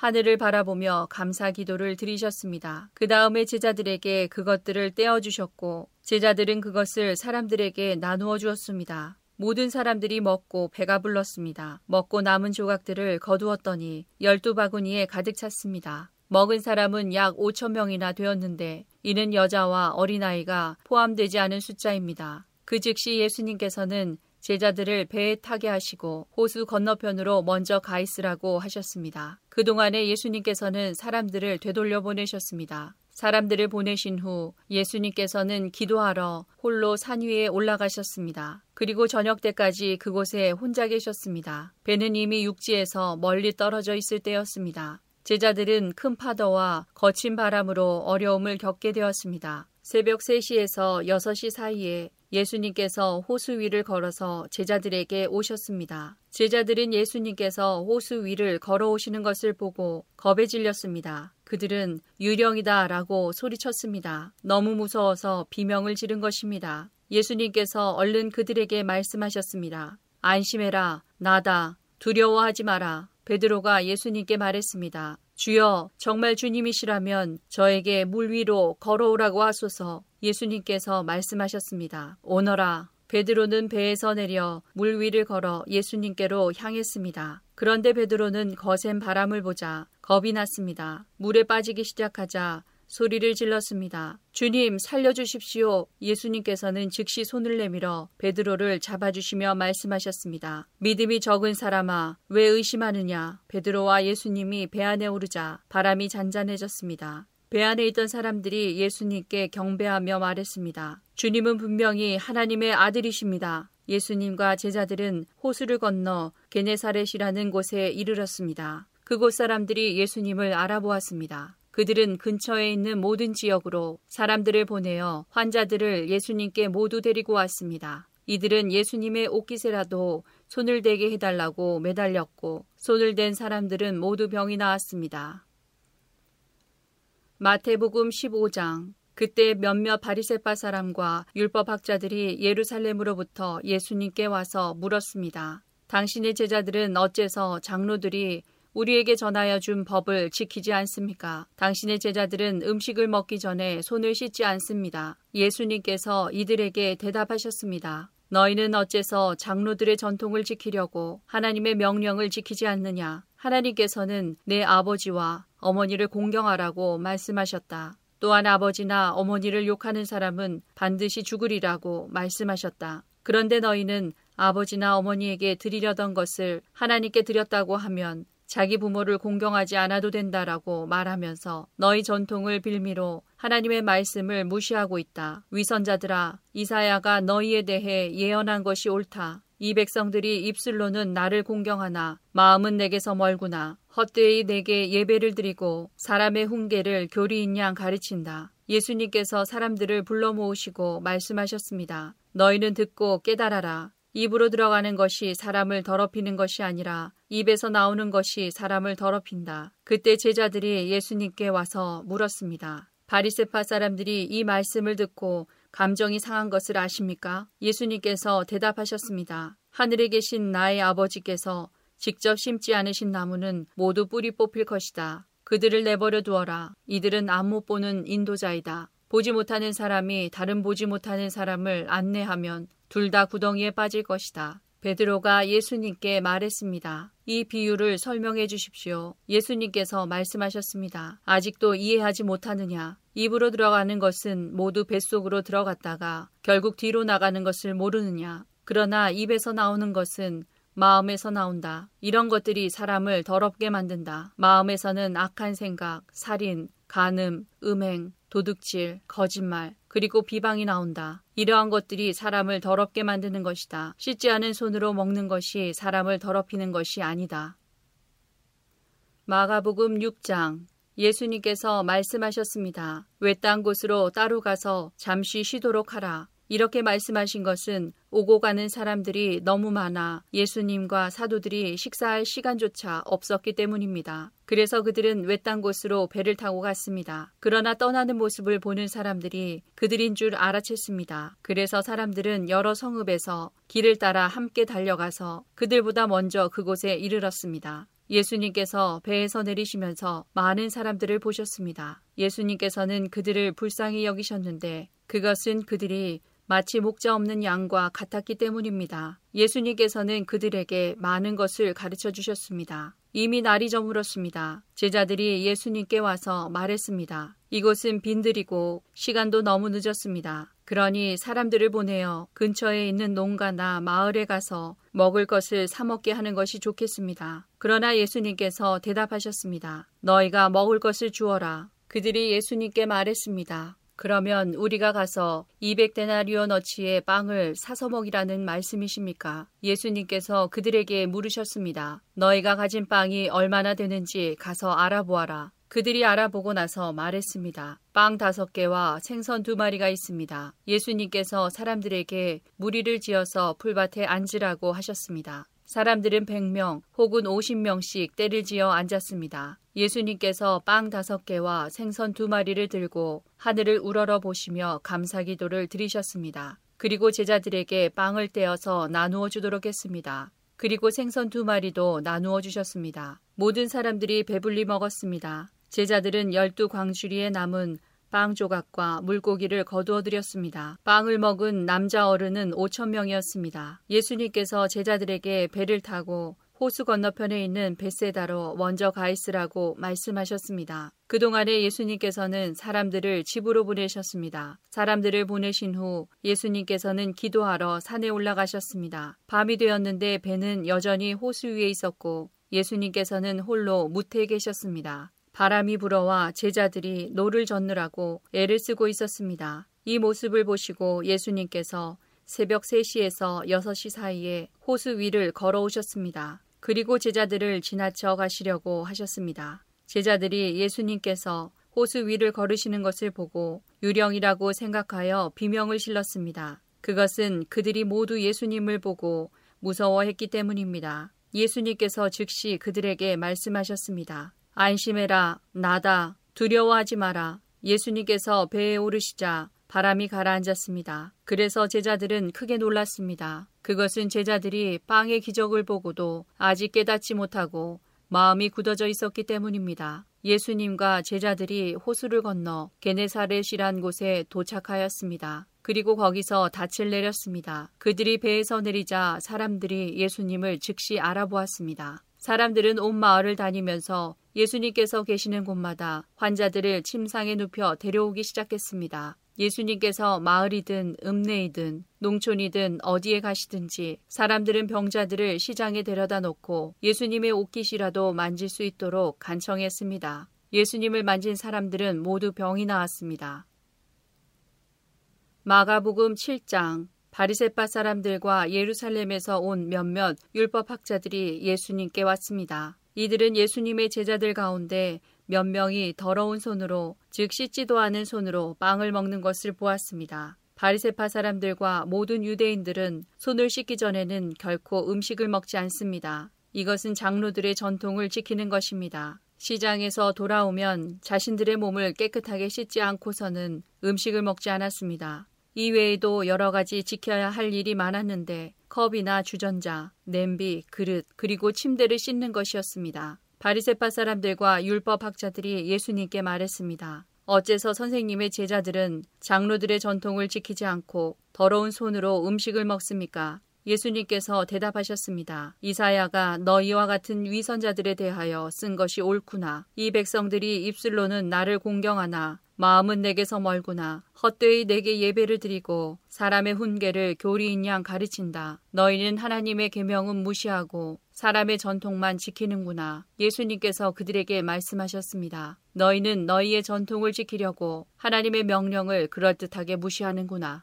모세는 내 아버지와 어머니를 공경하여라. 아버지나 어머니를 욕하는 사람은 반드시 죽으리라고 하였다. 그러나 너희는 아버지나 어머니에게 드리려던 것이 고르반, 즉 하나님께 드리는 예물이 되었다고 하면 그만이라고 한다. 그래서 자기 아버지나 어머니에게 아무것도 드리지 못하게 한다. 그러므로 너희는 너희들의 전통으로 하나님의 말씀을 깨뜨리고 있다. 너희는 이와 같은 일을 많이 하고 있다. 예수님께서 사람들을 다시 불러서 말씀하셨습니다. 너희 모두 내 말을 듣고 깨달아라. 무엇이든지 사람 밖에서 몸속으로 들어가 사람을 더럽히는 것은 아무것도 없다. 사람에게서 나오는 것이 사람을 더럽힌다. 예수님께서 사람들과 헤어져 집에 들어오시자 제자들이 이 비유에 대해 물었습니다. 예수님께서 말씀하셨습니다. 너희는 아직도 깨닫지 못하겠느냐? 바깥에서 사람 속으로 들어가는 것이 사람을 더럽히지 못한다는 것을 깨닫지 못하느냐. 그것은 사람의 마음 속에 들어가는 것이 아니라 배로 들어가서 뒤로 나간다. 그러므로 예수님께서는 모든 음식이 깨끗하다고 선언하셨습니다. 예수님께서 말씀하셨습니다. 사람에게서 나오는 것, 바로 그것이 사람을 더럽히는 것이다. 속에서부터, 즉 사람의 마음으로부터 악한 생각, 음란, 도둑질, 살인, 간음, 탐욕, 아기가 나오며 속임수, 방탕, 질투, 욕지거리, 교만, 어리석음이 나온다. 이 모든 악한 것들은 사람의 속에서 나와 사람을 더럽힌다.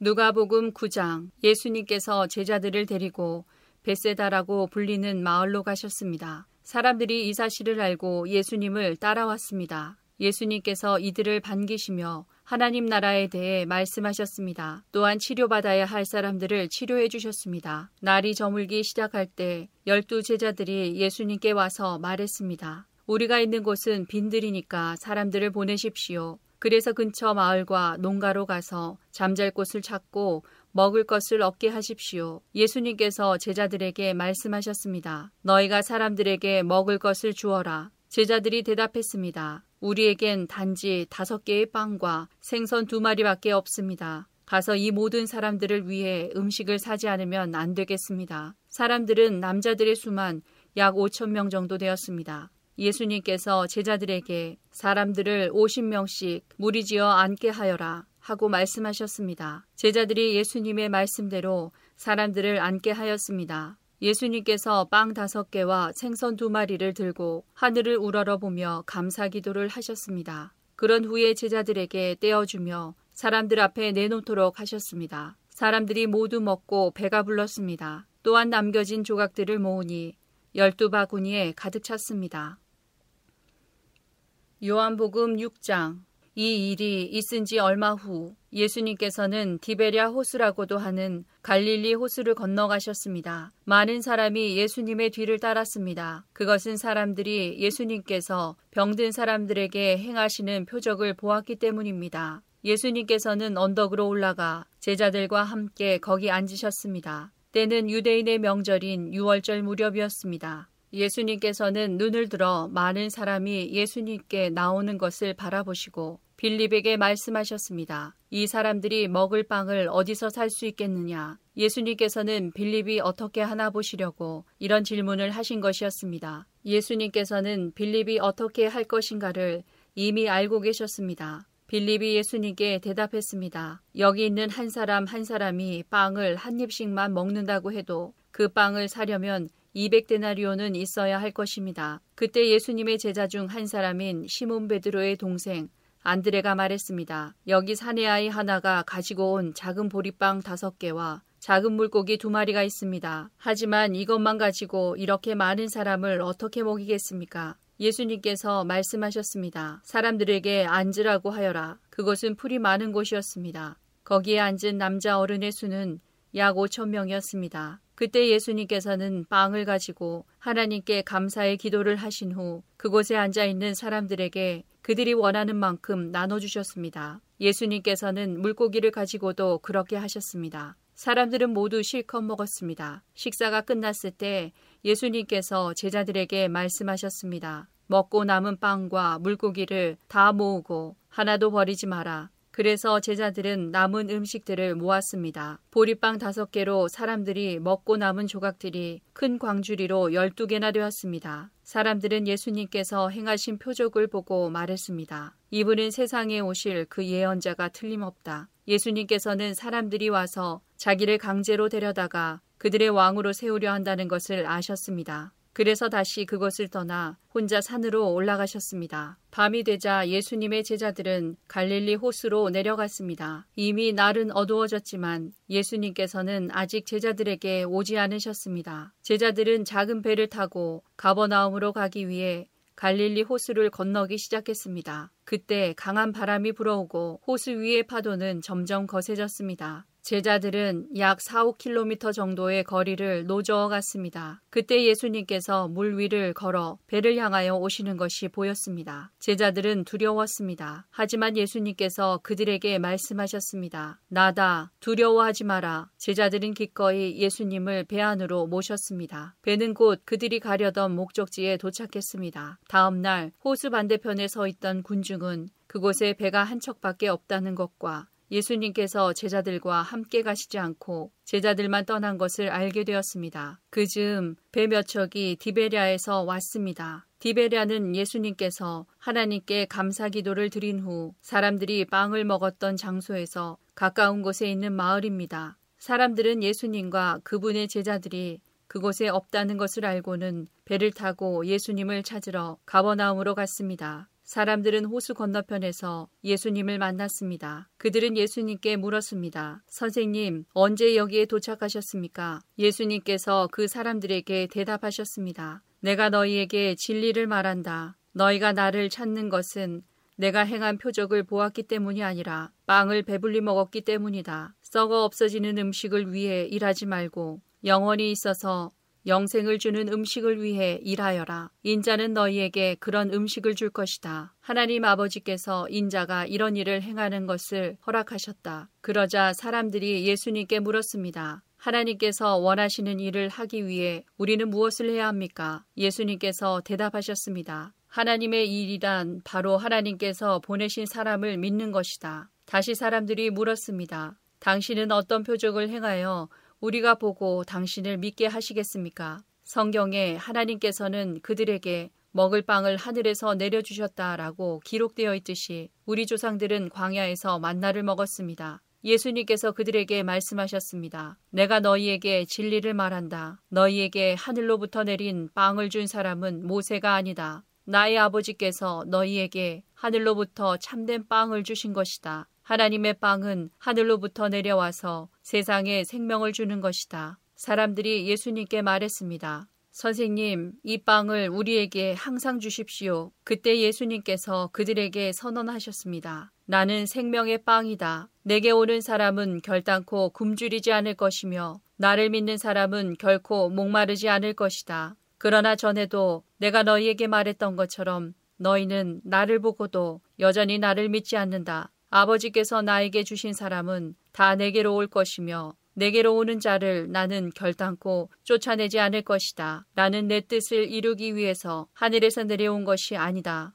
나는 나를 보내신 분의 뜻을 행하기 위해 하늘에서 내려왔다. 나를 보내신 분의 뜻은 하나님께서 내게 주신 사람은 단 한 사람도 잃지 않고 마지막 날에 그를 부활시키는 것이다. 아들을 보고 믿는 사람은 누구나 다 영생을 얻는 것이 내 아버지의 뜻이기 때문이다. 나는 그를 마지막 날에 부활시킬 것이다. 유대인들은 예수님께서 나는 하늘에서 내려온 빵이다 라고 말했으므로 예수님에 대해 수군대기 시작했습니다. 그래서 그들은 자기들끼리 이런 말들을 했습니다. 이 사람은 틀림없는 요셉의 아들 예수야. 우리가 그의 아버지와 어머니를 알고 있는데 어떻게 그가 나는 하늘에서 내려왔다고 말할 수 있지? 그러자 예수님께서 그들에게 대답하셨습니다. 서로 수군대지 마라. 나를 보내신 아버지께서 이끌지 않으면 아무도 내게로 올 수 없다. 나도 마지막 날에 그를 부활시킬 것이다. 예언자들의 책에 이런 글이 있다. 모든 사람이 하나님의 가르침을 받을 것이다. 아버지의 말씀을 듣고 아버지에게서 배우는 사람은 내게로 온다. 하나님으로부터 온 사람 외에는 아버지를 본 사람이 없다. 오직 하나님으로부터 온 그 사람만 아버지를 보았다. 내가 너희에게 진리를 말한다. 믿는 사람에게는 영생이 있다. 나는 생명의 빵이다. 너희의 조상들은 광야에서 만나를 먹었지만 죽었다. 하늘에서 내려오는 빵이 여기 있다. 누구든지 이 빵을 먹으면 결코 죽지 않을 것이다. 나는 하늘에서 내려온 생명을 주는 빵이다. 누구든지 이 빵을 먹으면 영원히 살 것이다. 내가 줄 빵은 나의 살이다. 내 살은 세상에 생명을 준다. 그러자 유대인들은 이 사람이 어떻게 자기 몸을 우리에게 먹으라고 줄 수 있겠는가? 라고 말하며 서로 다투기 시작했습니다. 예수님께서 그들에게 말씀하셨습니다. 내가 너희에게 진리를 말한다. 너희가 인자의 살을 먹지 않고 또 그의 피를 마시지 않으면 너희 속에 생명이 없다. 나의 살을 먹고 나의 피를 마시는 사람은 영생을 얻으며 나도 그 사람을 마지막 날에 부활시킬 것이다. 나의 살은 참된 음식이며 나의 피는 참된 음료다. 나의 살을 먹고 나의 피를 마시는 사람은 누구든지 내 안에 있고 나도 그 사람 안에 있다. 살아계신 아버지께서 나를 보내셨고 나 또한 아버지 때문에 살고 있는 것처럼 나를 먹는 그 사람은 나 때문에 살 것이다. 하늘에서 내려온 빵은 너희 조상들이 먹고 죽었던 빵과 같지 않다. 이 빵을 먹는 사람은 영원히 살 것이다. 이 모든 말씀은 예수님께서 가버나움 회당에서 가르치실 때에 하신 말씀입니다. 예수님의 제자들 중에 여러 사람이 예수님의 말씀을 듣고 말했습니다. 이 말씀은 어렵다. 누가 알아들을 수 있겠는가? 예수님께서는 제자들이 이 문제로 수군거리는 것을 아시고 그들에게 이런 말씀을 하셨습니다. 이것이 너희에게 장애물이 되느냐? 그렇다면 인자가 전에 있던 곳으로 올라가는 것을 너희가 보면 어떻겠느냐? 생명을 주시는 분은 성령이시다. 그러므로 사람의 힘은 전혀 쓸모가 없다. 내가 너희에게 한 말은 성령의 말씀이고 생명의 말씀이다. 그러나 너희 중에는 믿지 않는 사람이 있다. 예수님께서는 처음부터 누가 믿지 않을지 또 누가 예수님을 배반할지를 알고 계셨습니다. 예수님께서 계속 말씀하셨습니다. 그러므로 내가 사람이 내게 오는 것을 아버지께서 허락하지 않으시면 아무도 내게로 올 수 없다고 너희에게 말한 이유가 여기에 있다. 예수님께서 이 말씀을 하시자 제자들 중에 많은 사람이 예수님을 떠났습니다. 그들은 더 이상 예수님을 따르지 않았습니다. 그래서 예수님께서 열두 제자에게 물으셨습니다. 너희들도 떠나고 싶으냐? 시몬 베드로가 예수님께 대답했습니다. 주님, 주님께 영생의 말씀이 있는데 우리가 누구에게 가겠습니까? 우리는 주님이 하나님의 거룩한 분임을 믿고 알고 있습니다. 예수님께서 제자들에게 대답하셨습니다. 내가 너희 열두 사람을 선택하지 않았느냐? 그러나 너희 중에 한 사람은 마귀니라. 예수님께서는 가룟 사람 시몬의 아들 유다를 두고 말씀하신 것이었습니다. 유다는 열두 제자에 들어있던 사람이었지만 후에 예수님을 배반했습니다.